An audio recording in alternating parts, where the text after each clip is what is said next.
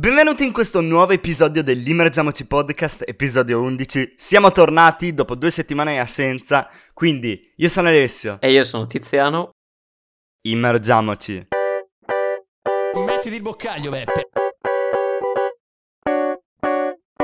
E andiamo in immersione.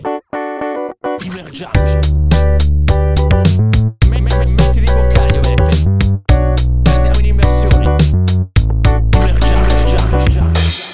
Eccoci ragazzi, come ho detto prima nella intro, purtroppo sono passate due settimane. Tra gli imprevisti al di fuori del podcast, problemi che ci hanno afflitto settimana scorsa perché ci siamo trovati come sempre a registrare il nostro episodio settimanale e purtroppo dopo 45 minuti di registrazione Tiziano si è accorto. Di cosa ti sei accorto Tiziano? Eh, mi viene un po'... mi scende la lacrimuccia a dirlo. Eh, praticamente il mio microfono invece di registrare me stesso ha registrato la- solamente la voce di Ale. Quindi diciamo che l'episodio è un po' andato in malora. E poi era sera, non siamo riusciti a registrarlo di nuovo. Ehm, diciamo che là, vabbè, abbiamo detto ne faremo un altro. Però dopo col- quei tempi, con la scuola e con varie attività, non siamo riusciti. E quindi ci scusiamo per questa, questa assenza. E adesso speriamo appunto che questo periodo difficile finisca. E penso che finirà con questa settimana. E torneremo attivi come prima. Esattamente Tiziano e allora per ribattezzare questo eh, rinizio, Tiziano, di cosa parliamo oggi? Eh, Ale, oggi con tutte le cose che abbiamo visto in queste due settimane abbiamo un sacco di cose da dire, un sacco. Eh, infatti partiremo rispondendo ad alcune domande eh, che già c'erano state fatte, c'erano state poste qualche, qualche episodio fa. Poi parleremo dello scudetto dell'Inter, eh, dello diciamo della, della Premier League che va al Manchester City, del- delle varie coppe che abbiamo visto, varie dei vari campionati vinti o persi dalle varie squadre in Europa. Eh, parleremo un po' delle voci di mercato, degli infortuni, eh, delle partite che abbiamo visto in questa fine della Serie A che si sta veramente accendendo sia nella lotta scudetto, sia nella lotta non scudetto, sia nella lotta Champions, sia nella lotta per, non la, re- per la non retrocessione. E, e infine chiuderemo con i soliti pronostici di Serie A e anche eh, di Champions League. Esattamente Tiziano, quindi partiamo con le domande, che sono veramente tante, si sono accumulate, eh? 19 domande, e partiamo con Sports Magazine che ci chiede, dopo averci fatto gli auguri per i 10 episodi, ehm, Kane ha già pronunciato il suo addio al Tottenham. E nel caso non vada in Champions, dove ce lo vedete voi? Io credo al City in situazione in sistu- in sostituzione al Cunaghero. Poi cosa ne pensate di Messias? Allora Tiziano, una bella domanda. Eh, Harry Kane, un giocatore a mio parere sottovalutato perché è veramente molto forte. La coppia Son, Sonaldo per gli amici, e Harry Kane al Tottenham era veramente letale. E mi piacerebbe vederlo vincere un po' di più. Mi ricordo che mentre registravamo l'episodio di settimana scorsa, eh, scorsa avevi fatto un aneddoto interessante che è che Harry Kane ha detto più di una volta che lui vuole vincere e evidentemente ha capito che forse il Tottenham non è la squadra giusta per vincere. E niente da togliere comunque a quello che è stato il Tottenham nell'ultimo decennio, perché comunque una finale di Champions e dei buoni risultati. A mio parere, Kane potrebbe andare al Manchester City, che potrebbe essere un'ottima tappa, ma non come sostituzione al Cunagaro, ma proprio come un giocatore cardine della squadra, perché comunque è un bomber eh, nel momento migliore della sua carriera. Ale, io Harry Kane comunque è un giocatore sempre ancora giovane. Ehm, il Tottenham sicuramente non andrà ai Champions, una cosa sicura praticamente. Ehm, e quindi io credo che lui eh, voglia provare un altro palcoscenico. Sì, e quello che dici tu è, è verissimo. Eh, però non so benissimo dove potrebbe andare. Eh, sinceramente non sono d'accordo con, con il fatto che andrà al City. Eh, beh, è una mia opinione, ma non credo che andrà al City. Non, non è la stessa città, non è a Londra, però n- non mi sembra un trasferimento. Eh, cioè, comunque il City ha, ha mm, Gabriel Jesus e mi sembra volesse puntare su altri attaccanti, non credo su Kane. E invece, secondo me, non lo so dove potrebbe andare, però secondo me dovrebbe essere una buona occasione per la Juve. Eh, cioè, ce lo vedrei bene. Non c'è nessuna notizia di mercato di Kane alla Juve, nessuna, però io dico che, cioè, l'ho sempre visto bene là. Perché, non so, magari in sostituzione di Morata, che non credo che riscatterà la Juve, perché 60 milioni per Morata che ha segnato veramente poco quest'anno, non ha mai proprio convinto. Mm, Non credo che siano disposti a pagarli. Però Kane indubbiamente eh, è un signor giocatore. Infatti in Premier League è il primo per somma di gol e assist eh, nella classifica no? di giocatori. E quindi un ottimo giocatore. Sono, sono curioso di vedere dove andrà e se andrà via. E invece, rispondendo all'altra domanda, Messias, io purtroppo non ho mai visto giocare il Crotone, non ho mai visto giocare Messias. E... Però parlano un po' le statistiche comunque. Ha, fatto qualche gol, ha fatto parecchi assist e ha fatto un campionato da, da giocatore. Non da, da giocatore che arriva al primo anno in debuttante in Serie A, sicuramente. E anche perché fino a qualche anno fa giocava in Serie D Messias. E, e quindi diciamo è un bel salto, no? E, e prendere la titolarità mm, in una squadra di Serie A è una cosa incredibile. E, comunque, secondo me, qualche squadra, non so, potrebbe magari anche cercarlo questo Messias. Ale, cosa dici tu? Tiziano, neanch'io ho mai visto giocare Messias, sinceramente, perché non seguo molto le partite del Crotone. Però le statistiche parlano chiaro per un'ottima stagione. Eh, credo che qualcuno lo andrà a cercare, può essere un innesto, non come titolare magari, ma come sostituto, per vedere se dargli fiducia o meno. Diciamo Ale che assieme a- al grandissimo al grandissimo Simi è stato uno di quelli che ha trainato questo Crotone. E serve che ve lo presento? Eh, forse anche no, però io vi do due dati. Eh, primo, capo- per- primo capocannoniere in Europa da marzo con 12 gol segnati, miglior marcatore nigeriano della storia della Serie A, 19 gol in campionato. E... Simi, eh, c'è poco da fare. C'è poco da fare, è un giocatore straordinario, straordinario. Eh, io non... mi dispiacerebbe vederlo in Serie B il prossimo anno, eh, ma non credo che qualche squadra si faccia avanti, non, lo so. Sarebbe interessante vedere. Beh, come Messias, magari come innesto, buona sostituzione. Una squadra come la Sampdoria, magari. Il. eh, mm, non saprei, forse la Fiorentina. Nel caso in cui Vlaovic saluti eh, la squadra viola. Il viola. Vedremo, No, vedremo. credo la Fiorentina. E vedremo Tiziano, un altro giocatore che renderà interessante comunque questo calciomercato e quindi Harry Kane assolutamente dal punto di vista europeo, in Italia Vlaovic, volutissimo dal Milan, dalla Juventus, un giocatore veramente di sostanza possiamo dire. Invece eh, ci fate un'altra domanda che eh, Mourinho alla Roma, che ne dite? Può essere un futuro roseo per la squadra capitolina?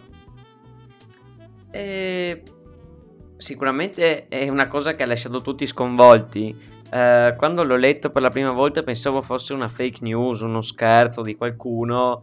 Ho detto, boh, solita roba e, e non ci ho mai dato molto bado. Dopo un po' di minuti che ho visto post di Instagram, post, eh, cioè mh, notizie su Google, eh, telegiornali, ho detto, ho capito, eh, Mourinho è andato alla Roma.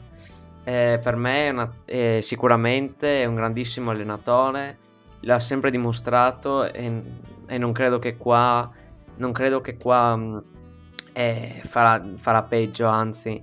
Eh, qualcuno l'ha criticato dicendo che negli ultimi anni non riesce a concludere molto, vedendo soprattutto la sua esperienza non del tutto eh, rosa e fiori a, a Tottenham, ecco, al Tottenham, ecco.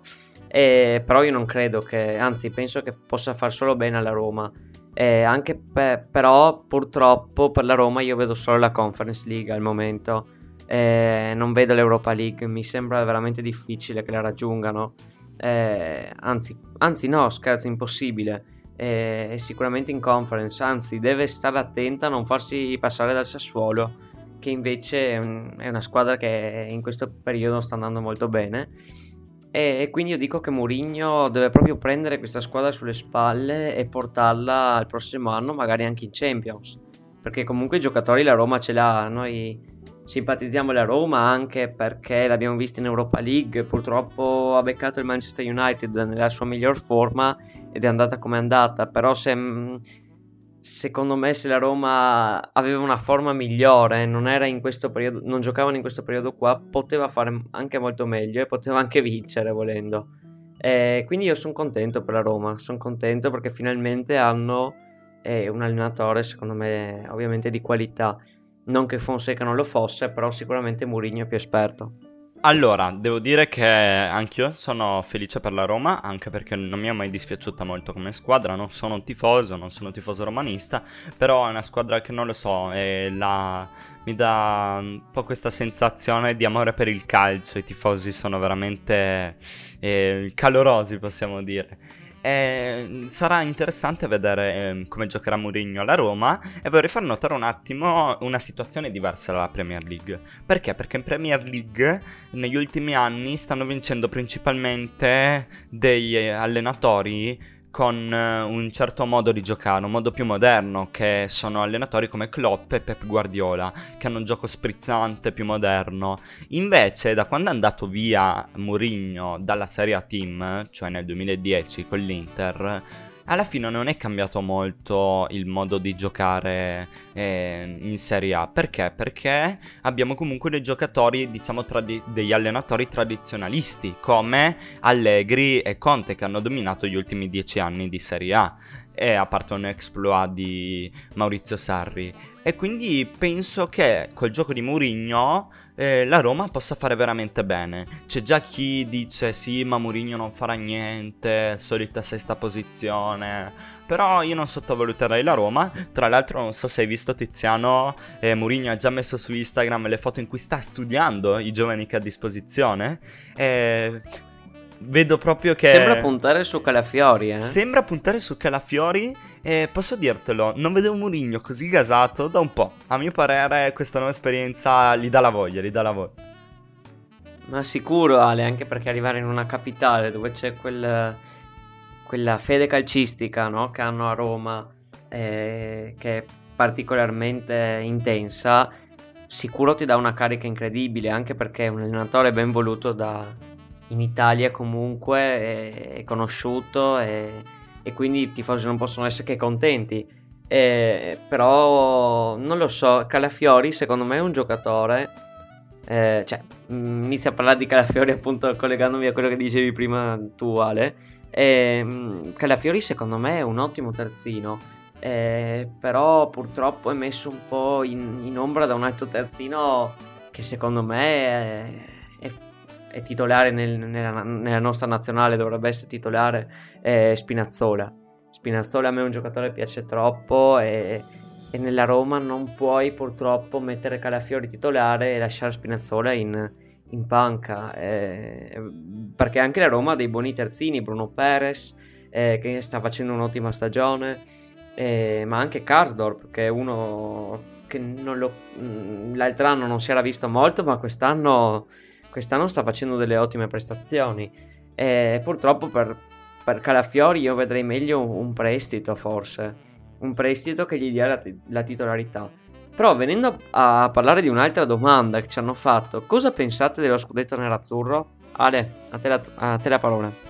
Allora, non voglio soffermarmi troppo perché ne abbiamo parlato comunque nella live che abbiamo fatto due settimane fa, che era proprio incentrata su quello che è stato la settimana dello scudetto dell'Inter. A proposito, prima di parlare dello scudetto dell'Inter volevo dire un'ultima cosa riguardo Mourinho alla Roma, che è appunto come si è separata in due parti la tifoseria interista, perché gli interisti considerano ovviamente Mourinho come una divinità scesa in terra. Eh, diciamo che molti comunque ha fatto piacere il ritorno di Mourinho in Italia, ad- per altri è stato come il tradimento divino del eh, passare a un'altra squadra. Certo, se passava alla, Ro- eh, alla Juventus o al Milan, credo che probabilmente avevamo dei attacchi a Mourinho impressionanti. Finché la Roma, dai, non vedo che siano troppo comunque arrabbiati arrabbiati gli interisti tutto sommato. Però sì, tornando a passare dello scudetto dell'Inter, meritatissimo. Antonio Conte può non piacere come allenatore, ma per me è molto bravo, magari forse come persona un po' meno, può...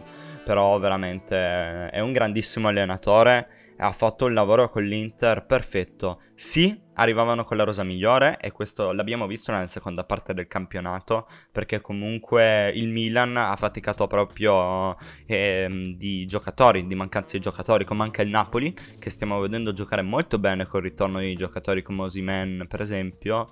Eh, però sì diciamo che le maggiori rivali hanno faticato per una panchina forse un po' corta. Eh Ale io invece volevo parlare un attimo di, dello scudetto in generale anche quel, di quella cosa di Murigno. Eh, a me non piace dire che un, un, allenatore ha tradito una squadra, come nel caso di Murigno Inter-Roma. È un allenatore, eh, lui va là per allenare, non è... È diverso da un giocatore, anche secondo me però, anche un giocatore. Eh, a me piace sicuramente quando un ragazzo, un, è più legato a una maglia, è più, per esempio, un esempio è Totti, no? Eclatante, è legato alla maglia e mm, da, farebbe tutto per restare, però vediamo che negli ultimi anni non è proprio così, no? Che funziona più il calcio. E, e quindi sì, eh, succede anche come nel caso di Guain, che un giocatore passa dal Napoli alla Juve e questo sicuramente non è una bella cosa. E così, a distanza di, di pochi mesi, passare da, dalla squadra che definivi rivale passare così dal Napoli alla Juve non è il massimo, ecco. E invece per me, per un, dopo tanti anni, passati ormai dieci anni, passare dall'Inter alla Roma non mi sembra così scandaloso, anzi, mi sembra una cosa fattibile. Non ci trovo niente di male. E invece riguardo lo scudetto cosa devo dire? Ale, mm, per me è meritato. Magari c'è stata, sì, la rosa più pronta, c'è stata magari la fortuna di non avere tanti infortuni, però ci sono state anche le prestazioni di giocatori come Lautaro, come Romelu, Lukaku, eh, come, come De Skriniar, Barella, eh, quanti posso dirne? Possono andare avanti un sacco di tempo, è una, una stagione perfetta praticamente. E quindi sì, se lo sono meritato loro, non puoi dire che sono solo dei meriti degli altri. Eh, se lo sono meritato, c'è poco da dire. No, assolutamente, assolutamente. Infatti, proprio mentre quando ho finito di dire quello, ho pensato: no, sembra un po' che sto sminuendo il lavoro dell'Inter, ma no, no, è meritatissimo. Come avevo già detto nella live, veramente scudetto meritato al 100%. Si può dire che ha vinto la più forte. Ale, posso dire una cosa? Collegandomi allo scudetto, appunto, queste settimane abbiamo visto vari scudetti, no? Vari campionati vinti. Eh, partendo da quello inglese dal Manchester City, eh, che insomma si era già capito da un po' che sarebbe stato campione d'Inghilterra. Ottima stagione anche la loro, ma una squadra che non serve nemmeno eh, andare troppo a dilungarsi, no? Perché ormai la conosciamo bene, la vediamo in finale di Champions non ci stupisce. Eh, vediamo anche il Bayern Monaco che vince eh, appunto la Bundesliga, eh, ormai è diventata praticamente la Juve in Germania, vincono sempre loro, mm, sono una forza pazzesca. E, e, appunto hanno chiuso questa, questa Bundes con un bel 6-0 sul, sul Borussia Gladbach, insomma parla da sé questa partita eh, proprio Leva, Lewandowski, ha raggiunto 40 gol, no? Eh, eguagliando il record di, di, Müller, di Müller, che l'aveva fatto qualche, penso un 50-60 anni fa, eh, record di gol in una, in una sola stagione di, di Bundesliga. Eh, e quindi questo è un record per me pazzesco, Ale, cosa ne pensi? Sono veramente tanti 40 gol, ma sono veramente, veramente tanti. A pensarci fa proprio paura come numero è un numero enorme. Cavoli, veramente, cioè, più ci penso, più mi sembra una cosa incredibile. Poi con anche un mini infortunio durante la stagione, non oso immaginare senza. Poteva arrivare forse a 44-45 gol. Allora, Tiziano, io vorrei porti una domanda velocissima. io non so, più ci penso, più non so rispondere, chi può vincere quest'anno il pallone d'oro. Eh, mm, Ale, diciamo che ci pensiamo con un po' di preavviso. Eh, allora, eh, per me se lo merita, potrebbe meritarselo benissimo Lewandowski. Ma non, non solo per quest'anno, ma anche per, quella- per l'altro anno che un po' gli era stato rubato. Diciamo, diciamola così, dai, gli è stato rubato. Eh, perché non è stato consegnato, ma era ovvio che sarebbe stato consegnato a lui. E un giocatore che negli ultimi anni ha fatto vedere di poter essere paragonato, forse non paragonato, ma essere uno scalino sotto a Messi e Ronaldo. Perché quei numeri che ha avuto lui in questi anni, nessuno li ha, li ha mai raggiunti. È veramente un, un giocatore che già dal Borussia Dortmund era, era un signor giocatore, ma adesso al Bayern si è confermato e, e ormai non è più proprio un ragazzino, no? Anche la sua età, eh, però è devastante, Ale, è devastante. Eh, non so neanche come cosa dire. Mm, Secondo me mm, adesso io sul piano del pallone d'oro non vedo nessun altro come Lewandowski, eh, anche contando l'altro anno, no.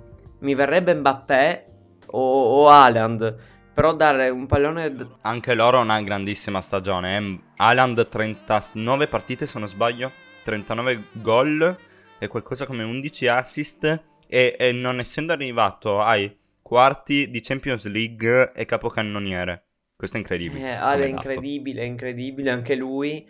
Però capisci che quando ti trovi questi campioni davanti, cioè, quelli non lo so come fanno a dare il pallone d'oro, ti giuro. È, è che io lo darei anche a Mbappé, però guarda, Anche no. la sua è una stagione veramente incredibile. Ale, Haaland io ti dico di no. Non lo vince il pallone d'oro, è appena diciamo sbarcato nel calcio europeo e per me magari quello del prossimo anno, ma non questo, eh, non quello del 2021. Quindi io ti dico o Mbappé o Lewandowski ehm, e io ti dico per me Lewandowski in vantaggio. Allora, se il PSG arriva in finale di Champions e vinceva, l'avrei dato a Mbappé. Ok. In questo momento vedo anch'io in vantaggio ehm, Lewandowski. Però mai dire mai, mai dire mai. Perché comunque ovviamente il pallone d'oro va ancora un po' avanti. Non è che si ferma qui. Non mi ricordo precisamente quando lo consegnano. Ma a settembre più o meno, a dicembre no. No, sì, mi sembra novembre-dicembre. Quindi Diciamo non che è c'è detto niente. tempo. C'è ancora tempo, ne riparleremo. Ne riparleremo, ma tanto sappiamo che lo vincerà l'Ingardigno. Eh, passando alla prossima Eh, ovvio, domanda. ovvio. Ovviamente. Passando Ah, alla non l'ho prossima... nemmeno citato. Eh, Non ma sì, ma, ma perché lui eh, non va in una squadra big perché non vuole sminuire le altre persone. Perché è anche altruista. È incredibile, un giocatore veramente incredibile. Persone penso che sì. incredibili. Penso che al City De Bruyne starebbe in panchina. Assolutamente, assolutamente. E passando alla prossima domanda, e passando un attimo tornando seri, ma il Milan per voi perché ha avuto questo crollo? Come ho detto prima, per me è questione di panchina corta. È la dimostrazione che adesso un attimo che gli stanno tornando i giocatori, sta facendo un ottimo finale di stagione.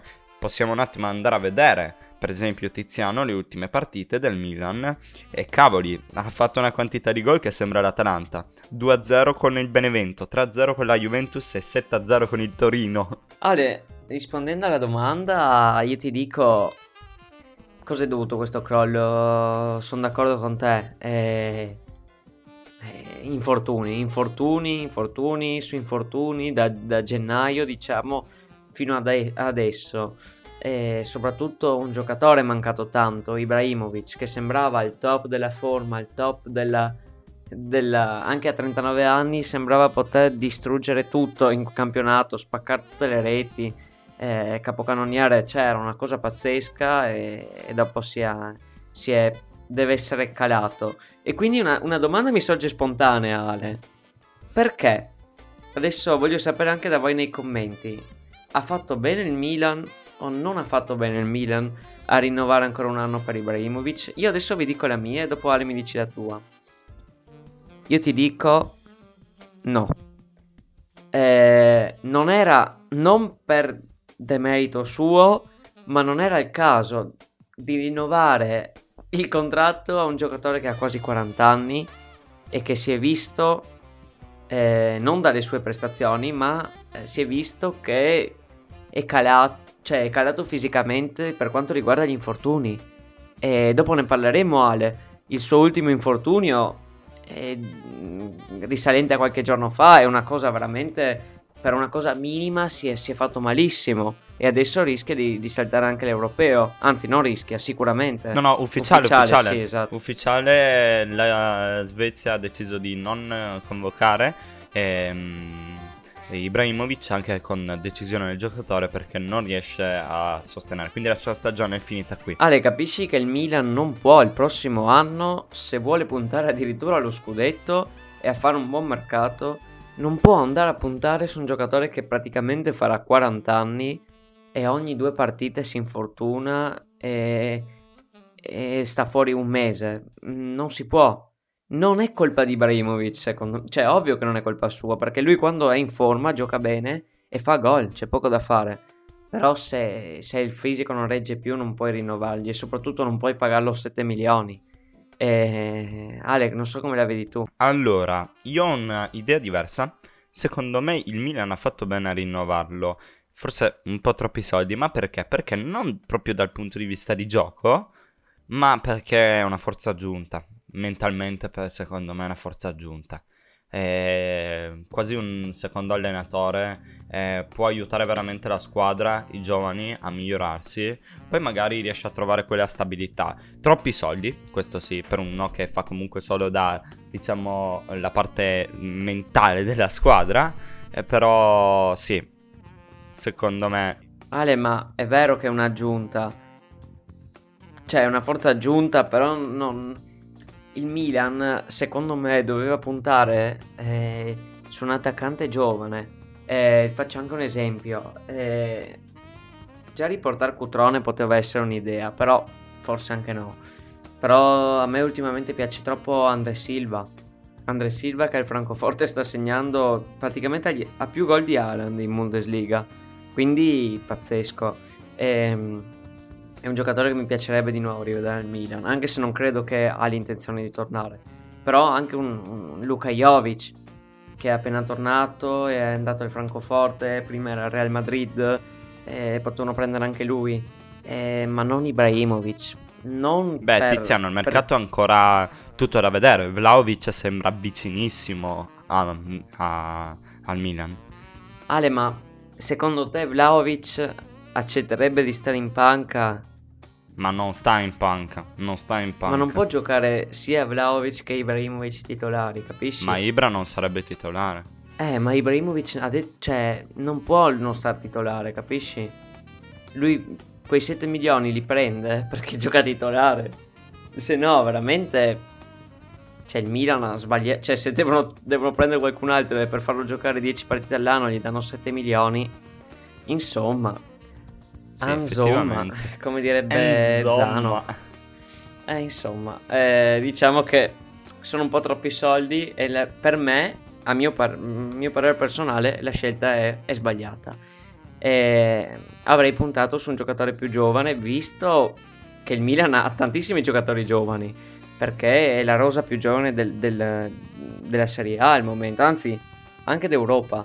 E ha un'età media di circa 24 anni e quindi perché non continuare questa linea, su questa linea? Eh, quindi per me, per me è così, però ormai è andata, non è tanto il nostro podcast, non credo che eh, Maldini lo ascolti, quindi fa niente.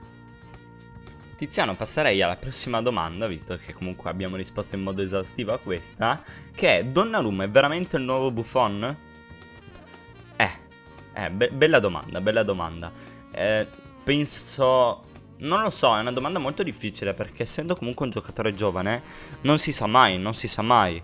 Eh, la carriera è lunga, è lunga, poi se avrà una carriera come Buffon hai voglia, altri 20 anni.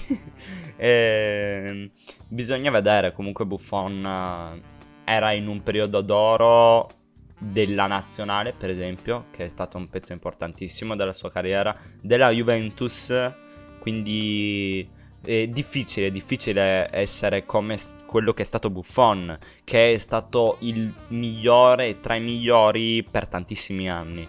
Quindi è difficile tirare le somme adesso per Donnarumma che ne ha 22 di anni e se ha intenzione di fare una carriera come quella di Gianluigi Buffon, altri a- eh, 20 anni di carriera, ragazzi, 20 anni di carriera. Cioè, per farvi un esempio, sono tantissimi. Mm, non me la sento appunto, come dici anche tu, di, di già dire Donnarumma è il nuovo Buffon, anzi, eh, come talento possono essere comparati perché Donnarumma ha ancora margine di miglioramento, soprattutto magari partecipando alla sua prima Champions League, se dovesse restare al Milan o se dovesse andare in un'altra squadra, eh, però io non, non me la sento di paragonarlo a Buffon da una- dal, dal punto di vista umano, perché mi sembra che Donnarumma sia un po', anzi, mi correggo, Dollarumma sia un po' legato ai, ai- ai soldini, ecco. Ehm, non mi piace questa cosa che sta facendo col Milan. Eh, mi sembra un po' un tira e molla. Vediamo quanti soldi riusciamo a spillare a, a questa squadra. Eh, posso dire, sono anche parecchio arrabbiato per questa cosa qua. Vedere un ragazzo così giovane, così attaccato ai soldi, e poi non è che gliene danno due e lui ne vuole tre. Cioè, gliene danno 8 e lui ne vorrebbe 12, ecco. Cioè, lui vorrebbe Raiola. Non mi è piaciuta troppo questa cosa. Cosa che Buffon non avrebbe mai fatto, mai, eh, perché sarebbe sempre rimasto alla Juve. Io questo devo dire, Ale, penso che sarai anche tu d'accordo. Assolutamente, assolutamente. Troppi, troppi soldini per eh, il buon eh, Donnarumma che sta facendo passare sotto al secondo piano il suo talento, che comunque è indiscutibile. E Tiziano, abbiamo ancora due domande che sono come vedreste la Serie A con playoff e playout? Allora, rispondiamo in modo molto corto.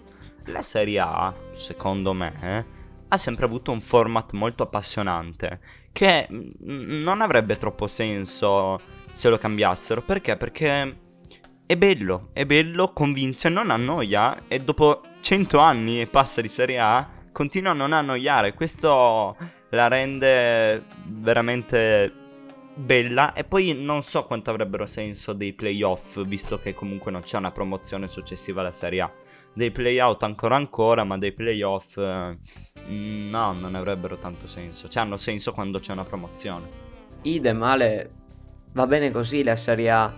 Eh, non vedo, nessuno si è mai lamentato, nessuno ha mai avuto niente da ridire su, sulla formula del, dei play, cioè sulla formula della, della Serie A. Eh, playoff proprio secondo me sono inutili. Eh, diciamo che un po' assomiglia al basket, no?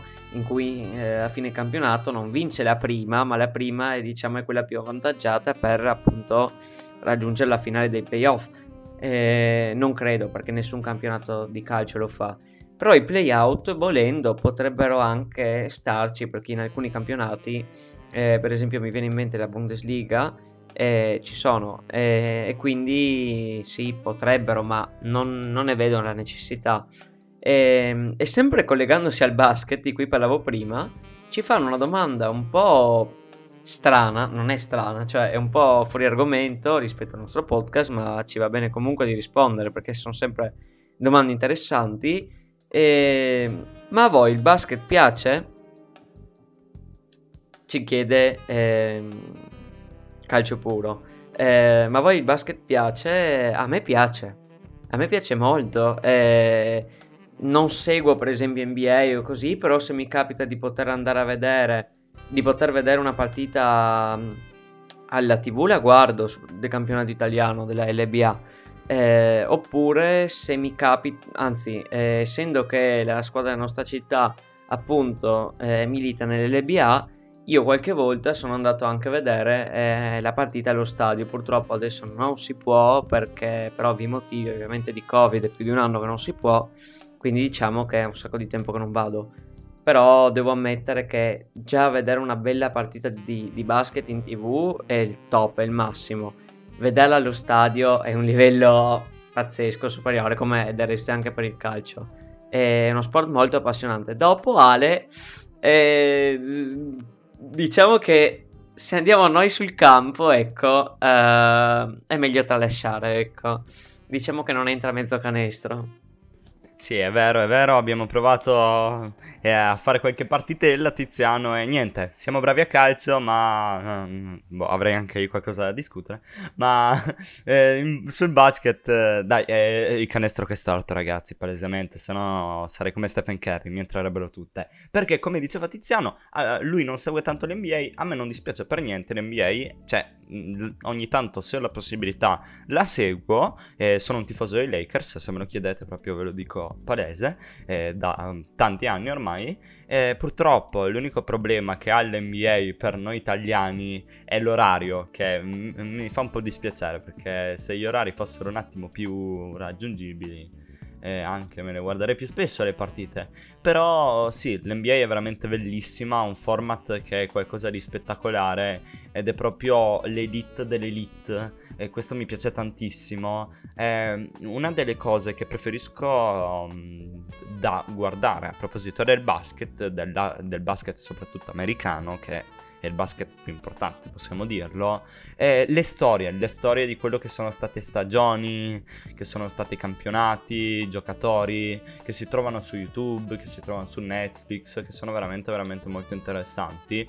Vi faccio un esempio, ma già l'avrete sentito da tantissimo, The Last Dance, per esempio su Netflix, penso che sia una delle serie più belle che ho mai visto, oppure eh, vi consiglio un canale YouTube Gianluca Fraula, che anche lui fa calcio, che fa, racconta eh, delle storie di NBA, che ce lo fa in un modo, mamma mia ragazzi, io mi, mi metto lì quasi con i popcorn e per 30 minuti se mi viene qualcuno a disturbare mi arrabbio perché è qualcosa di bellissimo, veramente. Ale, invece, parlando un po' di mh, mercato, che nelle ultime settimane non ne abbiamo sentito troppo parlare, invece in queste settimane si è un po' acceso, si sta riparlando eh, di nuovo di eh, Jadon Sancho mh, al Manchester United, probabilmente eh, in Premier League, dove l'altro anno eh, praticamente sembrava fatta Sancho al Manchester United, poi qualcosa è saltato, non si sa ben cosa è saltato. E adesso si parla che l'altro anno per esempio avevano chiesto 120 milioni, il Manchester United sembrava disposto a pagarli, adesso sembrerebbe che il, che il Dortmund debba chiedere qualcosa in meno di 100 milioni, non si sa esattamente, ma questo è ancora un, diciamo, un...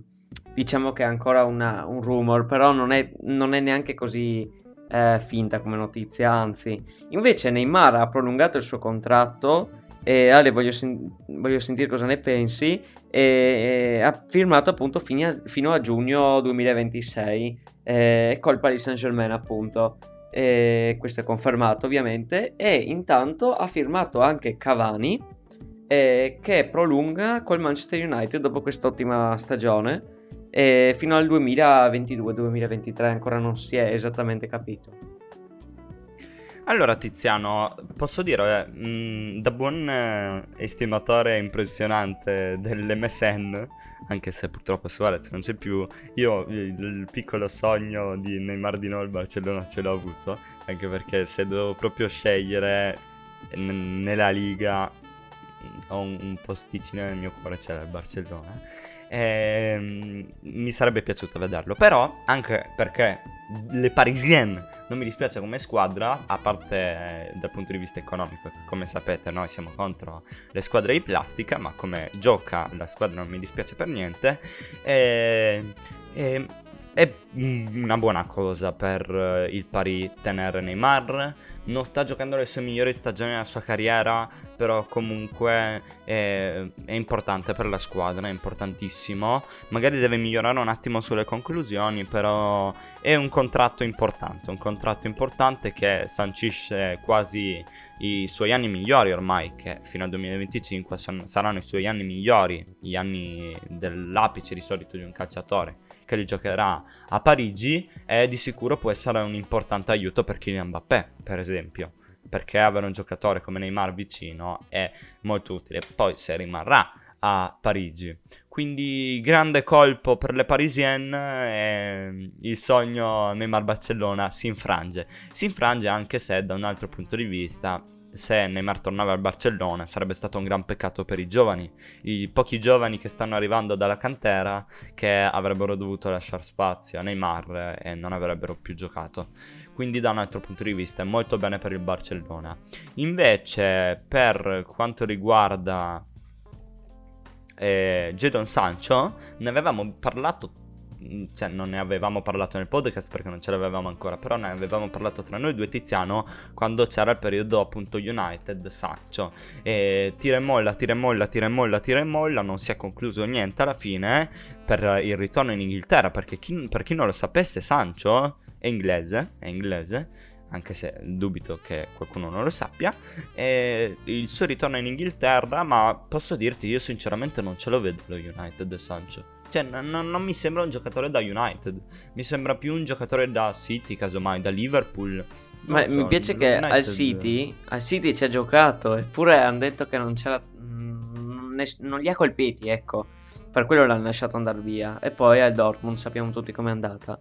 Io personalmente, come giocatore, Ale Sancho non mi è mai non piaciuto, anzi, no. È un signor giocatore ottimo per qualsiasi squadra, se no non varrebbe 100 milioni.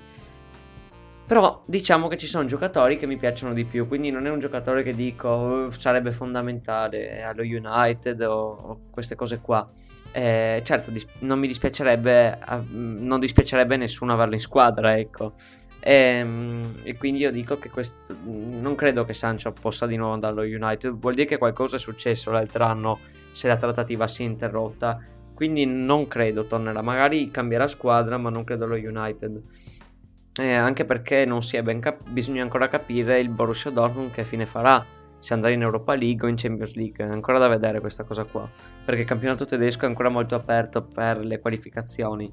E invece parlando di Neymar si parla anzi non si parla è ufficiale sono 30 milioni all'anno con ehm, anche con le tasse quindi sono molti soldi e, e purtroppo oserei dire il Paris Saint Germain non riesce a trovare ancora l'accordo per Mbappé per prolungare il ehm, non arriva il diciamo il prolungamento del contratto del, del fenomeno francese e non lo so staremo a vedere come andrà a finire Mm, Ehm, secondo me non vuole rimanere forse. Forse lui ha quel sogno, da tanto lo sappiamo del Real.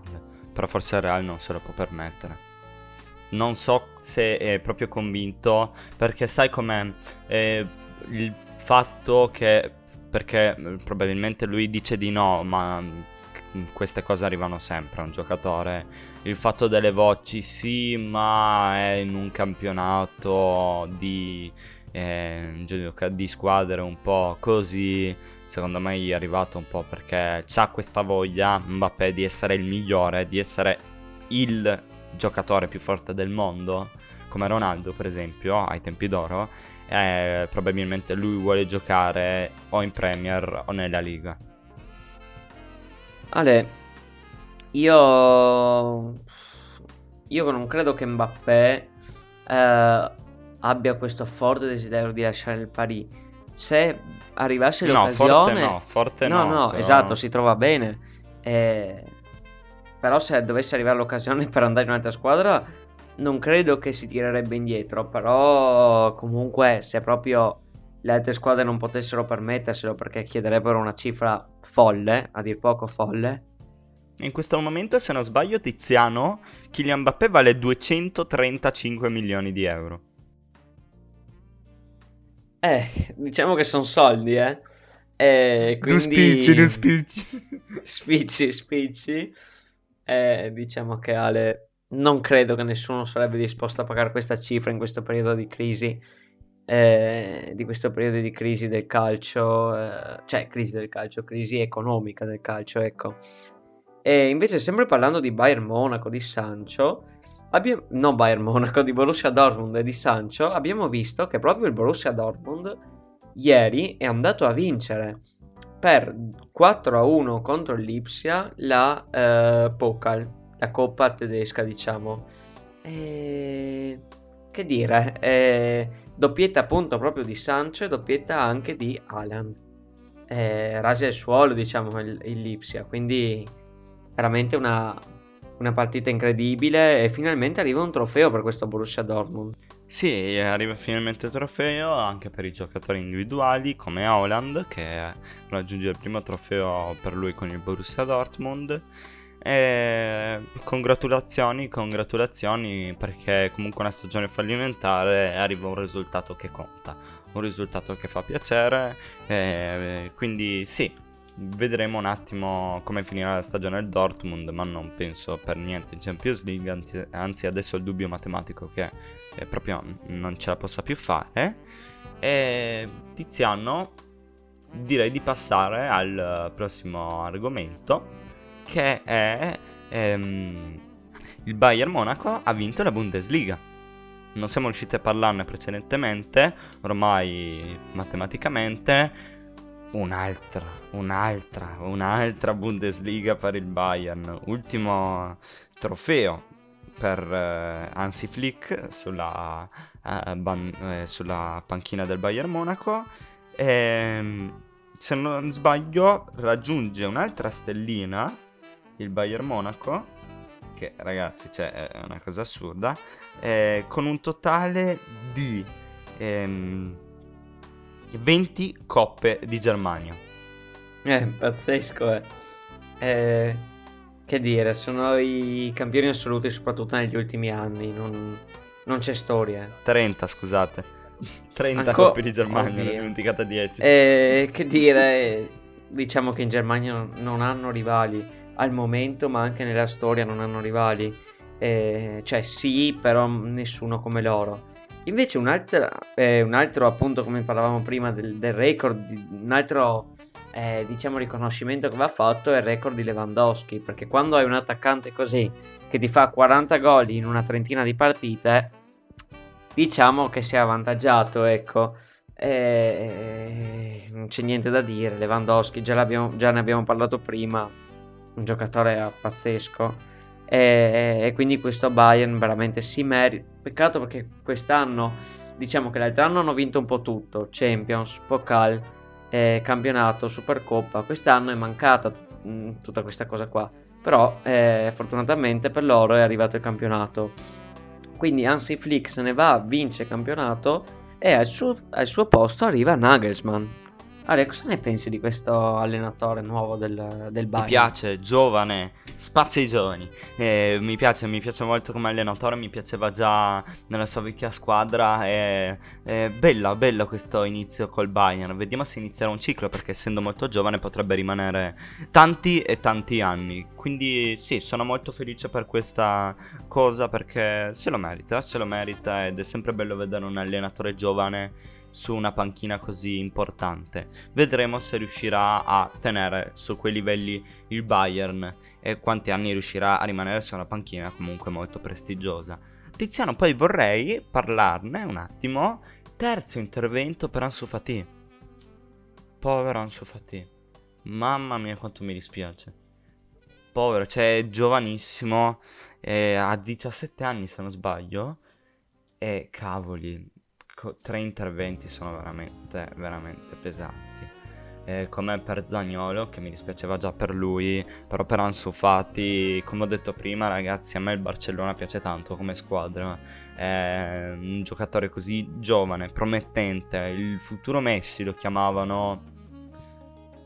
Fa male, fa male a inizio carriera un infortunio così Ale, pesante. Ale, quando si vedeva giocare Ansu Fati si vedevano sempre delle magie, anche se aveva 17 anni e sembrava veramente poter prendere un posto importante in questo Barcellona.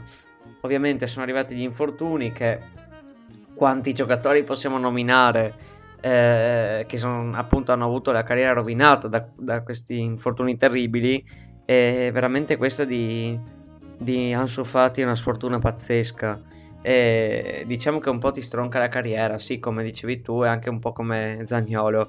E speriamo che, perché terzo intervento è, è realmente tanto terzo intervento eh, sul ginocchio, quindi eh, la situazione sembra essere molto, molto grave.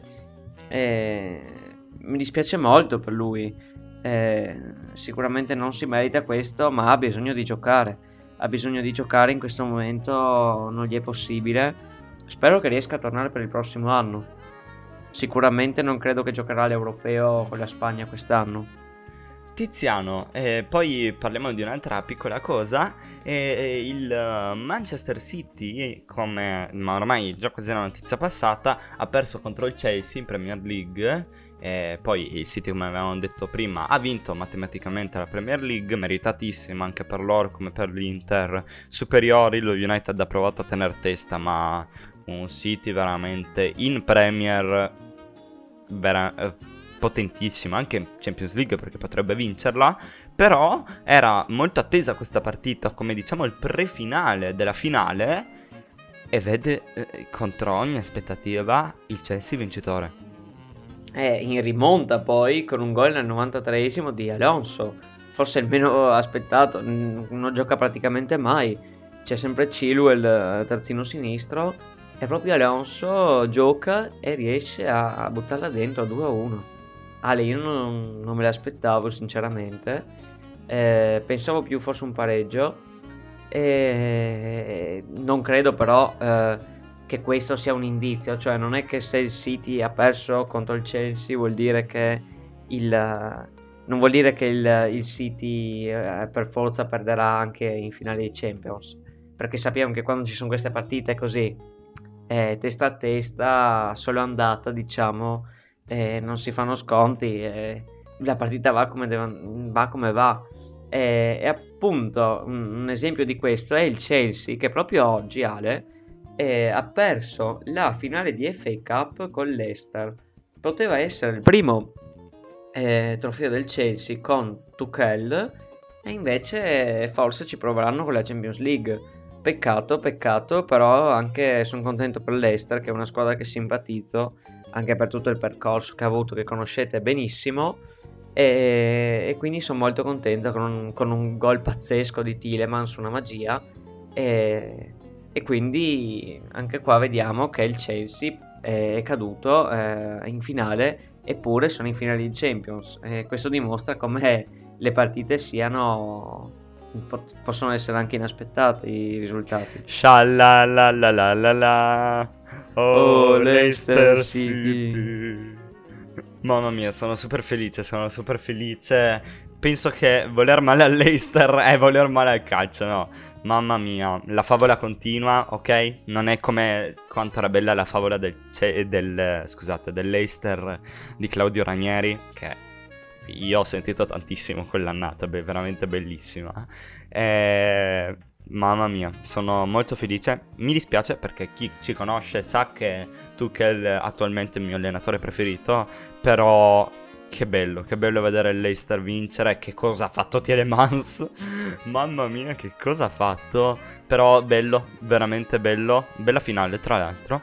Eh, però sempre bello vedere una piccola perché comunque adesso sta diventando grande un po' come l'Atalanta, il Leicester, però è il suo secondo trofeo mm, nel giro di questi anni eh, nel calcio che conta ed è veramente bello vedere queste favole perché rimane comunque una favola quello che è il Leicester City. Tra l'altro mi ha fatto quasi scendere la lacrimuccia Tiziano non so se hai visto il figlio del presidente ex presidente purtroppo deceduto in un incidente di elicottero mentre lasciava il King Power Stadium il eh, figlio dell'ex presidente del Leicester City che ha alzato l'FA Cup come aveva alzato suo padre la Premier League nel 2016, due anni prima del fatale incidente. Eh, che belle queste immagini, che il calcio ci dà, veramente bellissime. Eh, questa me l'ero persa, è veramente una, una bella immagine anche di, di quello che c'è oltre al calcio, no? Che non è sempre come si sente tante persone dire eh, i tifo- il calcio non mi piace perché non mi piace i tifosi che fanno casino, che fanno eh, la gente antisportiva così. Perché il calcio, il calcio vero non è i tifosi che eh, non so, che ammazzano un'altra persona solo perché è di una tifoseria diversa.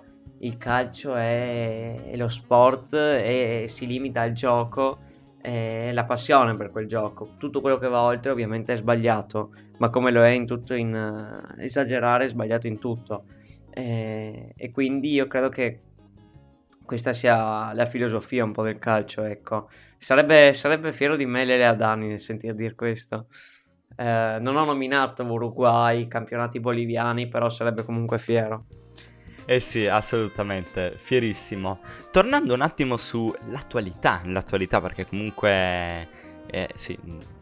Tornando un attimo sul campionato italiano, abbiamo il Milan, come avevamo detto prima, che in un attimo sta risalendo, 3-0 contro la Juventus. Partita importantissima per la lotta Champions League, che è sempre più incredibile, con la vittoria eh, di sabato 15 di, ehm, de- della Juventus ai danni dell'Inter. Guardate, io ve lo dico che stiamo registrando il sabato, sono passate più o meno due ore dalla partita e c'è già esploso il web. Polemiche su polemiche su polemiche su polemiche. Sembra un attimo che eh, siamo tornati nel 2018, infatti già le battute. Speriamo per... no, eh, il Napoli spera di non averla guardata in hotel. Eh, esatto. Eh, no, eh, diciamo che capita proprio come quella volta. L'Inter perde 2, eh, perde 3 a 2. Con due episodi dubbi, come quella volta. Esatto, è anche questo, vero Ale? E, e addirittura c'è Napoli-Fiorentina. Io personalmente penso che il Napoli andrà a vincere a Firenze, non la sbaglierà come quella volta. E- oppure non- se non va a vincerla può anche pareggiare, ma perderla, come ho sentito dire, non credo. Non credo. Tizio, io ho già visto eh, le meme, non c'è più il Ciolito, ma Vlaovic, per metterne tre ci pensa lui. Eh, eh, potrebbe, potrebbe essere, però non credo. Comunque il Napoli ha una difesa molto molto solida e no. Però parlando invece di Inter-Juve, eh, diciamo che c'è stata qualche polemica. E Calvarese non sembra essere un, un arbitro adatto per, per, alle- per allenare, per arbitrare queste, una partita di questo calibro. Eh, troppi errori, soprattutto se vogliamo soffermarci sul- sull'ultimo rigore. Hai il VAR, puoi andare a vederlo e dai eh, e vai a, a dare rigore alla Juve. Eh, viene fuori anche un po' di malizia, anche da me è venuta fuori un po' di malizia, che diciamo sono molto sportivo. Io, io credo fermamente che nel calcio, dopo Calciopoli, non ci sia più, eh, almeno nel campionato italiano ovviamente, eh, gli altri non, non lo so, non ho idea. Eh, non credo che, che ci sia più questa storia degli arbitri pagati. eh, de- de- non credo, anzi, sono quasi sicuro di no. Però anche un po' di malizia, come dicevo prima, è venuta fuori anche da me. È un Inter che pareggia e si vede un po' la Juve che praticamente sarebbe uscita dalla, dalla Champions eh, aritmeticamente, no? pareggiando con l'Inter perché serviva loro una vittoria. Ehm, due minuti dopo l'autogol di Chiellini che dà il 2-2 alla Juve, rigore per la Juve. È un caso, è un po', un po' strana come cosa, anche perché il rigore era tutto meno che netto, tutto meno che netto. E diciamo che per chi non l'avesse visto, ve lo spiego un attimo. Quadrado eh, al limite dell'area, diciamo eh, molto mm, verso la, la linea di fondo, ecco. ehm, praticamente al limite dell'area ha fatto una cosa. mm, praticamente voleva fare una specie di tacco eh, per portarsela verso il centro e spiazzare il, il- il difensore dell'Inter eh, che in quel caso è- mi, stava- mi sembra fosse Perisic, sì, Perisic, e, mm, e praticamente con questo tacco, diciamo, è andato praticamente contro a Perisic, eh, non avendo lo spazio per, per passare, e addirittura gli è andato a tirare un pestone a Perisic. Però in questo contatto Perisic è rimasto fermo e Quadrado si è buttato all'indietro, possiamo dire simulando, ecco, un, un contatto. Eh, cioè, il contatto c'è stato, ma simulando un- un fallo e l'arbitro ha dato rigore. Per me questo è un rigore che un arbitro non deve mai dare. Non deve mai dare perché non c'è stato nessun fallo di Perisic, non c'è stata nessuna intenzione di Perisic, è stato semplicemente Quadrado che gli è andato addosso e, e addirittura ha messo anche il piede a martello, eh, ha messo anche il... voleva dargli un, diciamo un pestone e, e quindi secondo me è un errore che a questo mom- in questo momento, a questo punto della stagione, non va fatto. E soprattutto da, secon- soprattutto da rivedere questo arbitraggio. E anche altri rigori, er- anche gli altri rigori erano un po' dubbi, anche altre altre faccende. Tiziano, però una cosa la possiamo dire, e questo non si può togliere. Ma che gol ha fatto Quadrado? Ha fatto un gol incredibile Quadrado. Sì, diciamo che c'è stata una deviazione, no? Ehm, già ho sentito tanti dif- tif- eh, tifosi mh, juventini dire ditemi ancora, ditemi ancora che, che, che Hakimi è meglio di Quadrado. Io sinceramente non mi sento neanche di compararli perché Quadrado è un giocatore che mi piace troppo, però diciamo che un po' forse qualche volta simula. Però come terzino, cioè come giocatore, come spinge, quanto corre, è un giocatore incredibile. Eh, invece anche Hakimi sì, l'ho visto molto di meno, però anche lui è ovviamente molto forte. Ehm, però diciamo che qui non c'era tanto da, eh, da parlare delle prestazioni dei singoli, ma c'è più da parlare veramente sui, di, quest- di queste faccende un po' diciamo scandalose, ecco. Esatto, se- esatto Tiziano. E vorrei parlare anche di un'altra situazione che ha fatto, scusate il gioco di parole, parlare di sé in questa settimana, che è l'arrivo della Salernitana in Serie A. Innanzitutto complimenti per eh, il ritorno in Serie A, per la Salernitana, però... eh, perché è discussissima come ritorno? Innanzitutto per eh, l'esultanza un po' off limits eh, dei tifosi della Salernitana e per il problema Lotito. E molti si chiederanno, ma qual è il problema Lotito? Il problema Lotito è che lui possiede già la Lazio e possiede anche la Salernitana e per regolamento lui non può possedere due squadre in Serie A Team.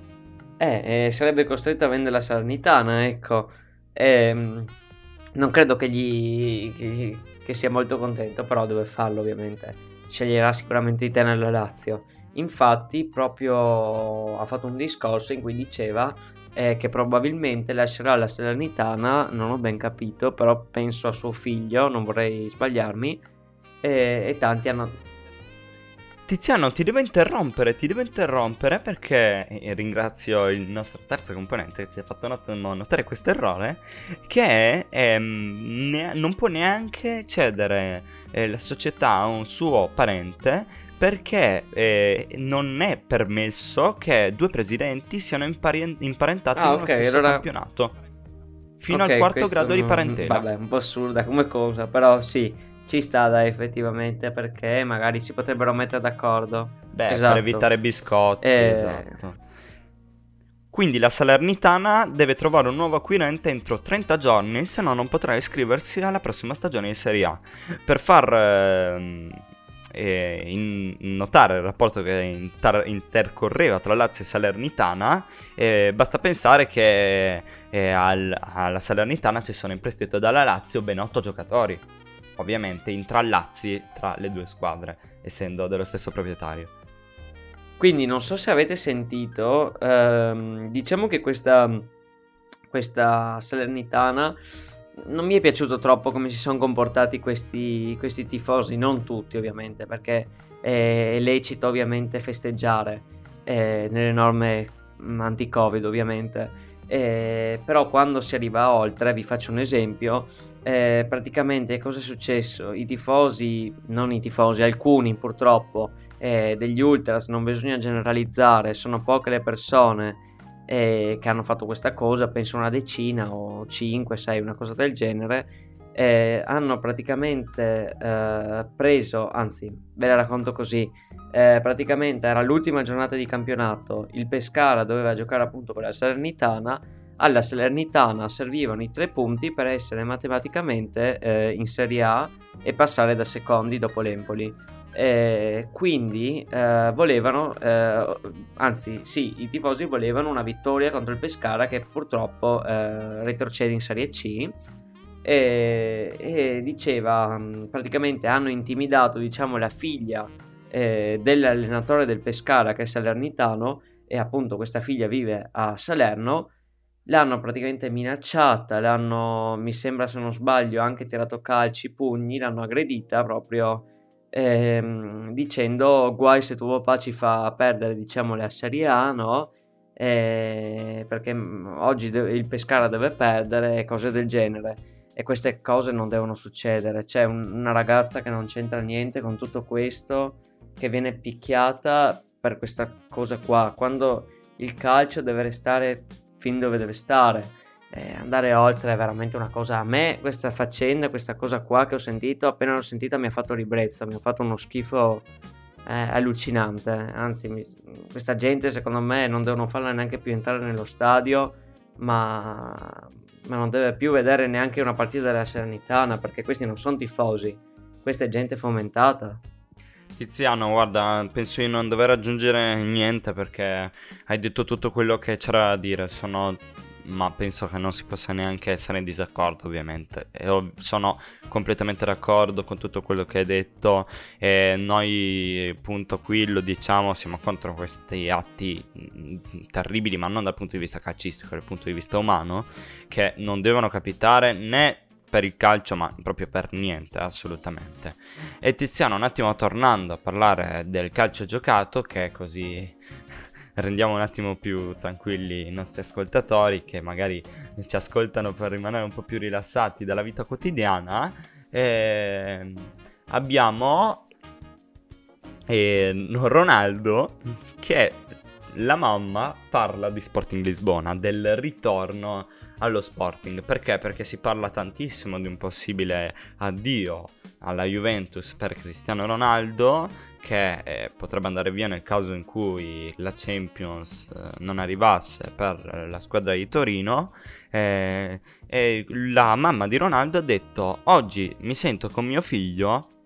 Vi assicuro che verrà allo Sporting. Lo convinco io ovviamente un po' di parte, lei essendo tifosa sfegatata dello Sporting Lisbona, eh, vorrebbe vedere suo figlio di nuovo in Portogallo, però non penso che Ronaldo torni, cioè vuole fare altri anni ad alti livelli, non penso che torni allo Sporting. Poi tra l'altro è stato smentito questa cosa, Ronaldo ha smentito, però anche un post su Instagram ha fatto, visto che ha raggiunto i 100 gol con la Juventus, scrivendo e non è finita, cioè ancora di più, quindi magari per indicare che forse vuole rimanere lui. Ale, se voglio rimanere lo sa solo lui, non, non ho idea. Però lo Sporting eh, sarebbe una bella chiusura per la carriera perché sarebbe una- un ritorno alle origini, ecco, diciamo così. E, e comunque uno Sporting forte di- della vittoria del campionato portoghese, ci siamo dimenticati di dire prima, e dopo tantissimi anni, quasi mi sembra 17 anni che non vinceva il, il campionato portoghese, e appunto torna a vincere. ehm, e quindi supera squadre come il Porto, il Benfica, che sulla carta erano più preparate quest'anno. Però quest'anno ha vinto lo Sporting e sono molto, molto contento. Finalmente vediamo un'altra squadra dopo l'Inter che torna a vincere un campionato dopo tanti anni. Ehm, invece Ale parlando della Serie A, eh, con cui dopo finiremo con i pronostici, ma che Serie A stiamo vedendo? Eh, questa corsa Champions eh, sta diventando sempre più pazza. E eh, oggi con la partita Juve-Inter, Rossi, eh, gialli, 9 gialli, 2 rossi, un autogol, tutte queste cose qua. E- e- ma anche con, la- con la- mh, con altre partite che abbiamo visto, eh, come Torino-Milan 0-7, eh, un Milan indemoniato, ma anche che, mh, Juve 0-3 Milan, un Milan che segna 10 gol in due giornate a, a Torino e ne subisce 0. È un Milan che è uno, diciamo che forse è il suo miglior momento dopo il girone di andata, ecco, eh, dopo la crisi del girone di ritorno. Ehm, e quindi diciamo che è un Milan che vuole la Champions e per me se la merita. E se la merita, forse al momento la squadra che meno se la merita è veramente la, è veramente la Juve, per quello che abbiamo visto quest'anno. Eh sì, è proprio vero, anche il Napoli si sta giocando questo arrivo in Champions League, un Napoli che eh, continua a essere un po' incostante e che domani, ma voi sapete già come è finita, andrà ad affrontare la Fiorentina come avevamo detto prima. È bellissima, bellissima questa lotta per la Champions League. E sì, attualmente penso che quella che se la meriti di meno è la Juventus, l'Atalanta penso che ci arriverà, e il Milan... No, l'Atalanta è sicuro, Ale. L'Atalanta è E con la sicuro? vittoria di oggi sono matematicamente. Complime- Sì. Complimenti ancora all'Atalanta per eh, la terza Champions consecutiva. Invece, sì, se proprio bisogna dirlo, de- cioè serve questa botta a Torino della- dell'Europa League per eh, rimettere un po' le carte in tavola, capire cosa è andato storto. eh, mettersi in dubbio, mettersi in dubbio è importante perché non si può vincere sempre, ovviamente i cicli iniziano e finiscono, non sono mai infiniti, mai niente, e quindi è giusto così. E Tiziano, proprio così, io mi aggancerei ai pronostici. Ai pronostici che non facciamo da tanto. Mi mancano, Tiziano, mi mancano. E questa settimana E anche a me. un po'. Ale, anche a me mancano i Didi. Eh, Tiziano, immaginavo che anche a te mancassero. Abbiamo un po' questa settimana cose interessanti perché abbiamo anche la finale di Coppa Italia Juventus-Atalanta. La Juventus riuscirà a portare a casa un trofeo in stagione al di fuori della Supercoppa? Ale, adesso facciamo anche il pronostico, è vero, della, della Coppa Italia, me ne ero quasi dimenticato. È partita pazzesca, oserei dire, eh, che veramente ci fa vedere se la Juve in un periodo no, eh, oppure se riuscirà vera- a prendersi questa Coppa Italia come unica vittoria, diciamo, di, di quest'anno. C'è stata sì la Supercoppa, ma sarebbe quella dell'altro anno, ecco. Quindi non la conto come una vittoria della stagione 2020-2021. E quindi eh, sì, Tiziano, diamo il nostro pronostico. Tra l'altro, è l'unico trofeo che manca a Cristiano Ronaldo da quando è arrivato in Italia. Nel caso in cui riuscisse a portare a casa la Coppa Italia, avrebbe fatto l'in di tutti i trofei che si possono vincere in Italia. Così facendo, avrebbe fatto, avrebbe ottenuto tutti i trofei ottenibili in Inghilterra, tutti i trofei ottenibili in eh, eh, Spagna e tutti i trofei ottenibili in Italia. Quindi è importante per Cristiano Ronaldo questa Coppa Italia per eh, chiudere questo, come dire, ciclo. Ciclo perché ci potrebbe stare, ci potrebbe stare eh, per raggiungere altri record. Quindi Atalanta-Juventus, io ho fatto questo discorso, ma secondo me lo vince l'Atalanta. Ale, invece, io sono di un'altra idea. Al Mappei Stadium si gioca, finalmente si gioca con un po' di tifosi, eh, sembrerebbe 4.000, è finalmente una partita dove si vede un po' il ritorno alla normalità, anche se sono solo 4.000. Ehm, diciamo che secondo me la Ju- l'Atalanta al momento è favorita perché ovviamente fa più gol, è un gioco migliore, ha più schemi al momento è, ben messa in classifica. Ha agguantato la Champions che la, che la Juve forse non, non è detto che agguanti. Ehm, quindi io ti dico al momento la Juve, per, cioè diciamo che la Juve è più abituata alle finali, non a quelle di Champions League. No, mi dissocio da questa battuta.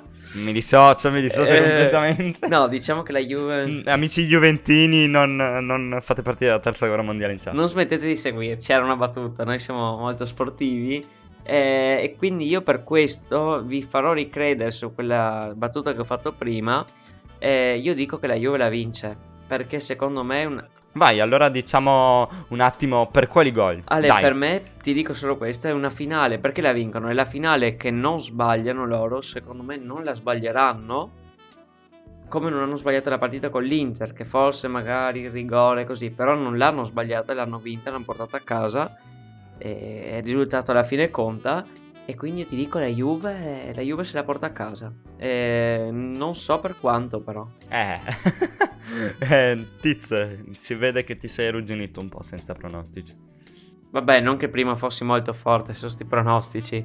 Eh, però insomma, eh, Ale, non, non so, parti tu, vai tu quel tuo pronostico.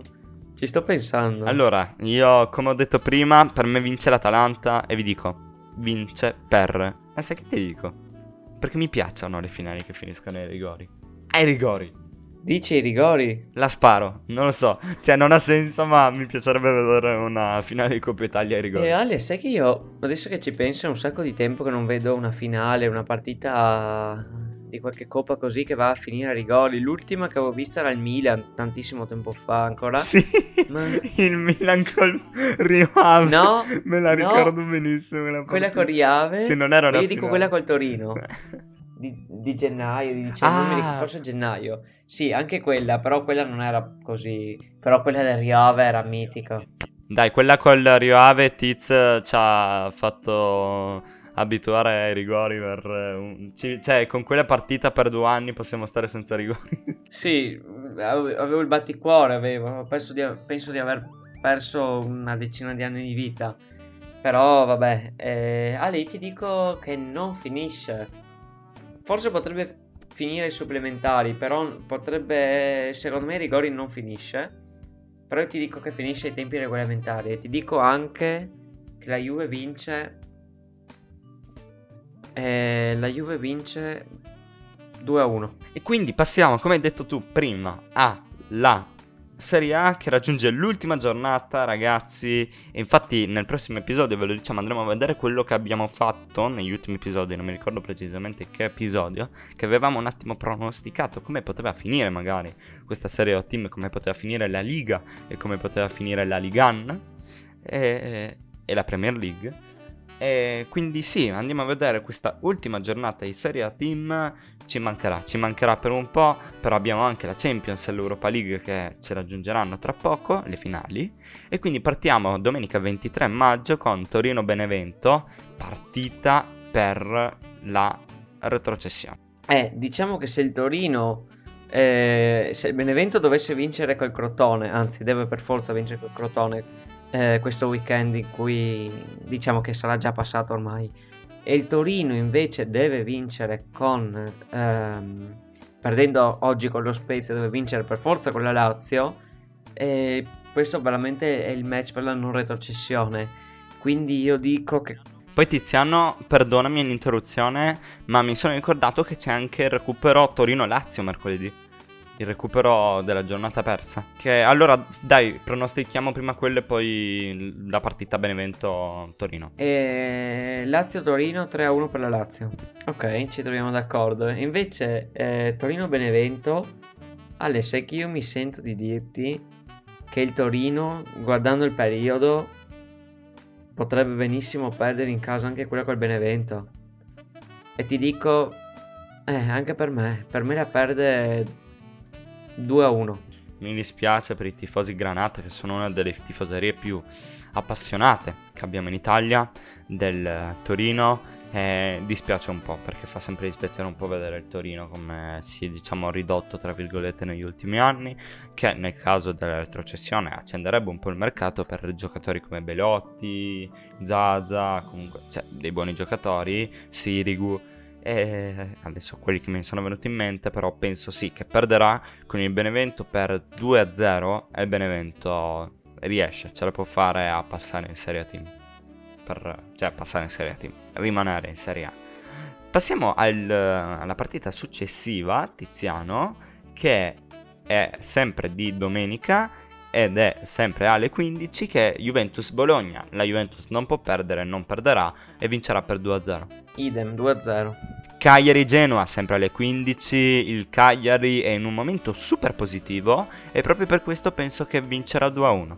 Cagliari-Genoa, eh, per me la spunta Genoa e la vince 1-0. Crotone-Fiorentina, il Crotone che ormai è un po' difficile che eh, ce la faccia.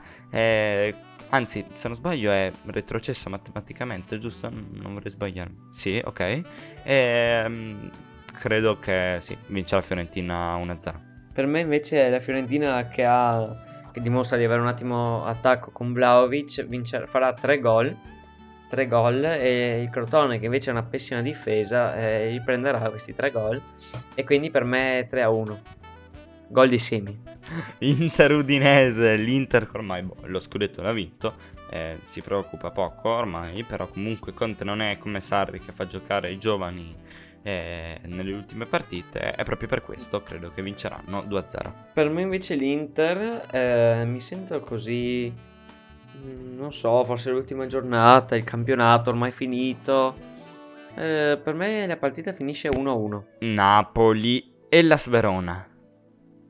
Mi dispiace un Importantissima, eh, anche questa. questa per il Napoli. il Mi spiace Napoli. un po' l'Hellas Verona che l'avevo visto partire bene quest'anno.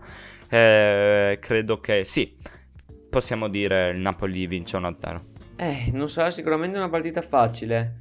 Anche se giocano a Napoli, il Napoli se vuole la Champions deve vincere questa e deve vincere anche con la Fiorentina, eh, appunto, eh, domenica. Eh, ovviamente voi avete- sapete già com'è andata. Ehm, per me il Napoli non sbaglia questa partita, non la sbaglia. E Napoli-Verona finisce mm, 3-1 per il Napoli. Povero, povero Parma. Sampdoria-Parma. Che dispiacere vedere il Parma in B. Che dispiacere. Però non soffermiamoci Eh, su questo. male, non, soffer- non siamo mm, parmitani. Non soffermiamoci su questo. Ma soffermiamoci su quello che è Sampdoria-Parma. E la Sampdoria vincerà per 3-0. No, io non credo così. Non non credo che vinceranno così largamente. Eh, per me finirà. Anzi, finirà in un pareggio per me. Eh, per me finirà 2-2. Spezia-Roma. Spezia-Roma. Partita interessante. Ovviamente sono tutte le 15. E partita interessante perché la Roma, in eh, ultima partita per eh, Fonseca sulla panchina della Roma, la Roma sta faticando in Serie A in questi mesi. E proprio per questo penso che la Spezia può fare un exploit. Quindi sì. Per me finisce 1-0 per la Spezia. Addirittura. Vabbè, eh, Ale, per me lo Spezia, ottima stagione, non retrocede. E eh, con la vittoria di oggi, appunto, rimane in Serie A perché ha vinto 4-1 col Torino, che fa vedere che lo Spezia, essendo anche nelle ultime posizioni di classifica, è, un- è uno scalino sopra il Torino al momento. E quindi ormai sono salvi, però io credo che la Roma, dopo la vittoria buonissima di oggi contro la Lazio nel derby per 2-0, eh, la Roma appunto per me andrà a vincere quello, quello Spezia e per me vincerà eh, 3-1. Posso dire che sfortuna il Milan. Ultima partita importantissima e dir poco, un eufemismo per la qualificazione alla Champions League dopo tantissimi anni contro un Atalanta che vuole solo vincere. Anche perché eh, il Milan e l'Atalanta si stanno giocando la seconda posizione. Ale, ma ti dirò, questa, questa Atalanta è ormai è già qualificato, ovviamente secondo me non fa nessun biscottone col Milan, anzi, anzi, eh, gli darà filo da torcere. Però io ti dico, Alex, io non sono d'accordo con te quando hai, quando hai detto eh, sfortuna per il Milan di eh, trovarsi l'ultima giornata. Anzi, perché con- vedendo il periodo del Milan, l'ultimo periodo in cui il Milan si è risvegliato, segnando 10 gol in due partite, eh, e non è l'Atalanta, appunto, eh, secondo me è il miglior momento per affrontare appunto l'Atalanta. Che comunque sappiamo che non ha la difesa migliore del campionato, comunque ha una buona difesa, ma non la migliore. E quindi per me può essere solo che un, un, un buon momento per, per affrontare l'Atalanta. Se l'avessero affrontata appunto come era successo a gennaio, eh, anzi a febbraio, no, gennaio, fino a gennaio, sarebbe andata malissimo perché quel periodo era proprio il peggior periodo, infatti quella volta era finita 3-0. E quindi se l'avessero affrontata anche solo un mese fa, non credo che sarebbe, sarebbe stata molto equilibrata. E Ale, io mi sento fiducioso, io dico che il Milan la vince, la vince 2-1.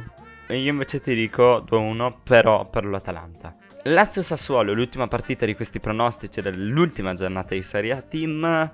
E Lazio vince per 1-0. Per me invece eh, pareggiano, pareggiano e la partita finisce 1-1. Eccoci arrivati alla fine di questi pronostici della 38esima giornata di Serie A Team. Ci vogliamo innanzitutto scusare di nuovo per questa assenza che non, non è mancata sugli altri social ma su YouTube, Anchor, dove cioè, il podcast in sé è mancato e ci scusiamo. Purtroppo veramente è difficile fare tutto, però ci proviamo comunque ragazzi, è un periodo complicato quello che stiamo vivendo tutti. E vorremmo ricordarvi innanzitutto una nuova news, che è il fatto che ci trovate anche su TikTok, la piattaforma non amata da tutti, però ci, sì, ci trovate anche lì, e su Instagram ormai storie su storie su storie, grazie al nostro terzo componente che è Francesco, lui non è qua a registrare, però fa un'altra parte che è comunque difficilissima dell'Immergiamoci Podcast. E quindi sì, volevo ricordarvi che iscrivervi non vi costa nulla, è gratuito, attivate la campanellina, condividete a tutte le persone che conoscete. Quindi Tiziano, vuoi dire qualcosa? Sì, anch'io volevo cogliere, cogliere l'occasione per ringraziarvi del supporto e anche se purtroppo appunto gli ultimi video non ci sono stati per due settimane, abbiamo provato a fare quell'ultima live che comunque è andata abbastanza bene e ci divertiamo sempre a fare le live e quindi ci teniamo che voi ci siate e, e quindi sì, eh, volevamo fare anche qualche live, però veramente dopo quei tempi non ci siamo mai riusciti. E vi promettiamo che adesso, finito questo periodo, quasi finito questo periodo eh, molto, molto intenso, ecco, soprattutto con la scuola, eh, torneremo attivi veramente come prima. E speriamo già da questa settimana. Infatti, vi ricordiamo che eh, uscirà anche dopo l'episodio di calcio, uscirà anche l'episodio della MotoGP eh, editato da me. Eh, quindi non perdetevelo. Eh, e quindi sì, eh, vi salutiamo e ci vediamo appunto nell'episodio della, della MotoGP. E quindi esattamente Tiziano, come sempre, da Alessio e da Tiziano. È tutto, immergiamoci.